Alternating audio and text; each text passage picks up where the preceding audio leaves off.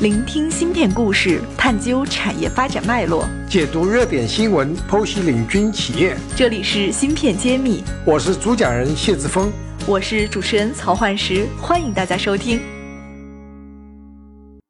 嗯，大家好，我们这期依旧是和我们的老朋友德林一起来录制，谢院长也会参与到我们本期节目中。我们爱心校友德林，德林呢，应该是我们非常有代表性的一名学员。就是我说他学员，其实他是我这个行业里的老前辈了，因为已经有十几年产业从业经验。本期呢，我会请德林讲一个和他亲身经历非常相关的场景，是什么呢？就是他一直在从事新一代信息技术。那新一代信息技术在应用方面更多的是手机。那么我相信。现在我们收听这档栏目的每一个人，每天也花大量的时间在和手机相处。那德林应该算是中国比较难得的见证了手机产业发展的一个人。那么，我也想请他从行业从业者的角度去给我们讲一讲他的感受，也揭秘一下这些过程中会有哪些的一些逻辑。好，那么下面有请德林来给我们带来一些他的分享。好，感谢谢院长，感谢幻石，嗯，还是跟大家一起分享啊，手机这些年行业的一个发展状况。我相信那大家呢都有感触，都很深，因为我们一直从九几年这个 BP 机时代，从摩托罗拉，从满世界的小的抠机，然后一直到手机的叫模拟的，我们叫蜂窝电话，然后呢又从两 G 的黑白屏到有一点彩色屏。到这个，我还记得摩托罗拉有个传奇的型号叫八九二零啊，一个打开像一个飞翼一样的翻盖小手机，然后很漂亮的，怎么用用不坏啊，可以砸核桃的这个机型哈。然后后面又演变到更多的用了联发科的芯片，开始有了啊山寨机啊。我们这第一次听到这个山寨的概念也是很新奇，但是确实啊，中国大量的手机厂品牌。崛起在那个时代，啊，我们衍生出来很多很牛的公司，然后我们能耳熟能详的有龙旗、文泰，还有金立啊，那到现在一直这么多年有魅族，然后有 OPPO、vivo 啊，有华为、锤子、联想，对啊，还有这个对专门的锤锤粉啊，还有我们的雷布斯，呃，这这个小米啊，所以中国的手机。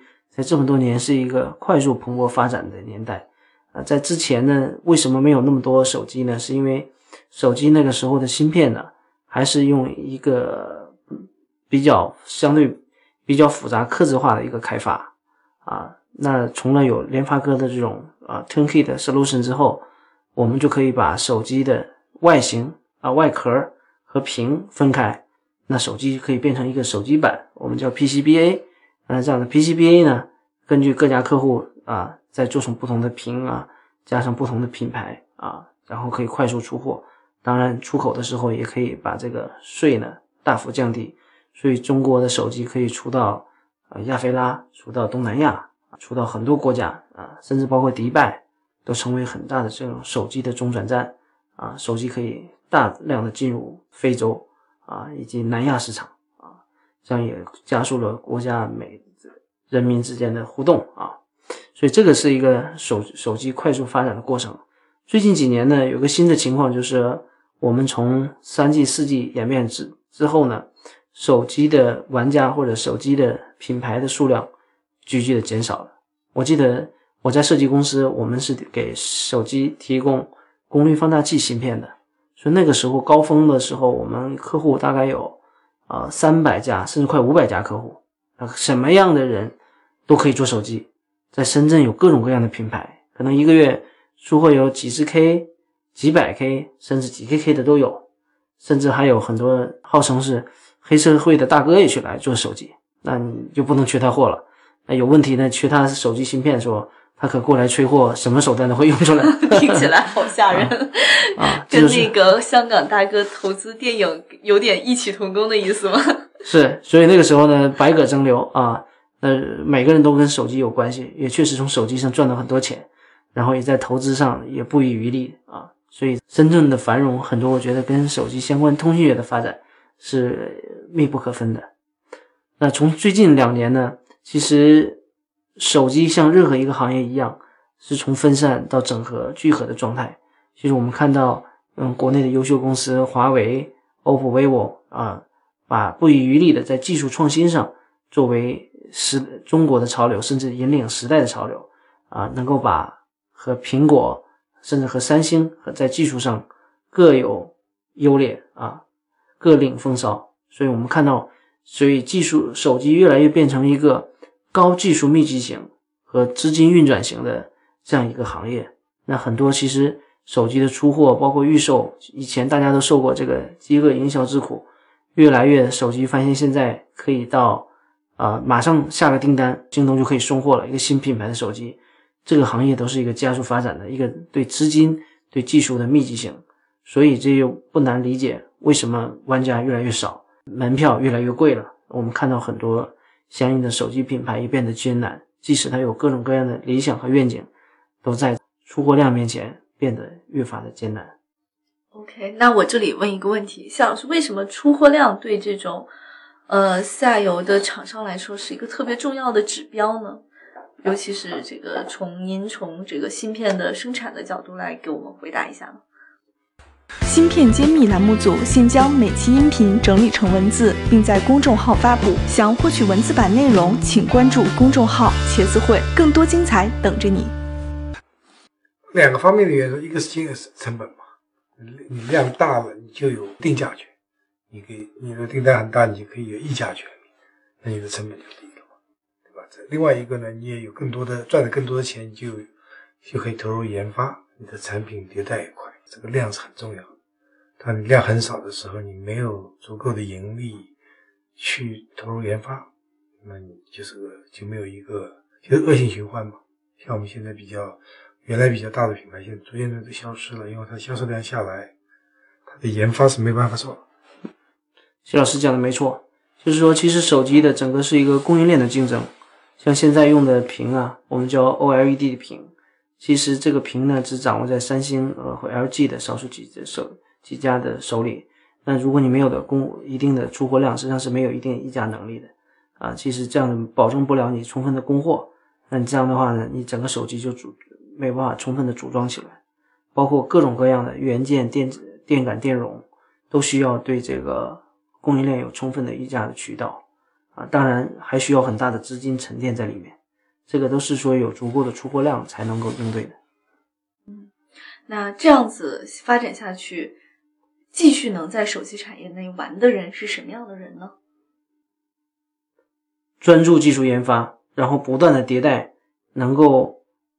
不断超越自己，然后在技术研发上很稳健，能够从基础研发到，就是我们现在看到，比如很多卖点是摄像头，还是天线，还是五 G，还是很多在综合的能力的比拼了，已经不是在某一个点上，呃，手机的哪一个说我就把 APP 做得很好或者怎么样，已经很难形成一个差异化了。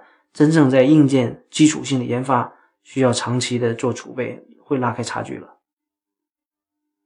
这里我也一直想到，我们上一期聊到高通和苹果的时候，也在探讨说，苹果最近就是跟高通恩怨情仇之后，实际苹果自己的问题也会很多。那我也很好奇，在美国手机的发展历程中，除了苹果之外，还有什么样的这样的公司也和我们中国也有这样的路径呢？它这个是相似的吗？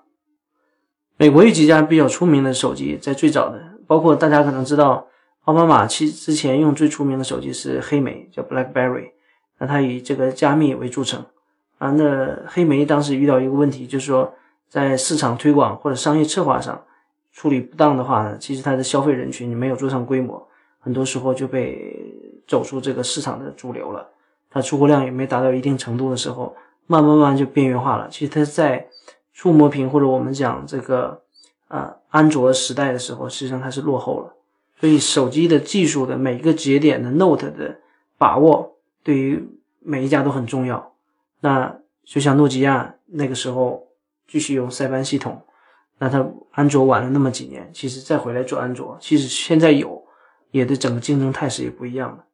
那这个安卓阵营，那我们看到华为在拍照技术在人工智能在方方面面都成为这个行业的引导者，所以形成了这种品牌的感召力，这个是长期的竞争力所在的。啊，那美国的手机其实它整个消费人群也只有两三个亿，其实也养不了那么多的手机品牌。啊，那这样的话呢，很多手机品牌就消亡了，像帕以前还有 Palm 啊这种小的智能手机，慢慢就没有了。你谢老师怎么看这个过程？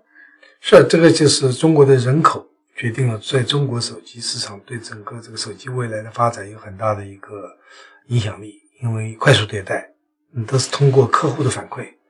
那么，比如说以前的双卡双待，嗯，这个是中国发明的，山寨机发明的。对，今天苹果那么多年以后才开始跟，最近苹果也有双卡。那么这是超长待机还有对超长待机，这个这些都是中国特色。大喇叭，对。大喇叭，呃，这样子的话，根据市场需求做出来一些创新和迭代呢，反而变成引领世界潮流，而不是说大家都抄抄苹果的。今天华为有很多创新已经超越苹果，啊，比如说那个人工智能的识别，那个你詹姆斯也是拍一下你就知道这个是。这个这个这个这个商品在什么地方卖，卖多少钱？对我我这款手机它直接是跟淘宝联通的，对啊，我只要拍一下，然后它马上识别出来这个东西是什么，对，苹果苹果做马上就推荐商家给我。是啊，所以这个就超越苹果，苹果做不到。虽然我觉得这个款功能还不太实用，但是我也觉得它的识别率是很高的。对，迟早会有更多的，它会得到商业的回报。那么，因为苹果肯定能有这个能力做这个事儿，但是苹果是美国公司，它是和中国。这个淘宝啊，中国的商家的联络就没有本土企业那么好。嗯，可能他在做这种场景和功能规划的时候就没办法这么接地气。手机已经不是一个手机了，是一个媒介，是一个生态圈了啊！这是最终的一个竞争的态势啊，就是要跟微信呢，跟各方面整合。好的，非常开心。本期节目我们探讨了和我们每个人都息息相关的一个话题。那么，谢谢大家来收听我们的栏目，也谢谢德林参加了我们的芯片揭秘。谢谢，感谢，感谢德林，我们下次再见，再见。感谢大家收听芯片揭秘，更多精彩内容请关注公众号“茄子会”。我是谢志峰，我在芯片揭秘等着你。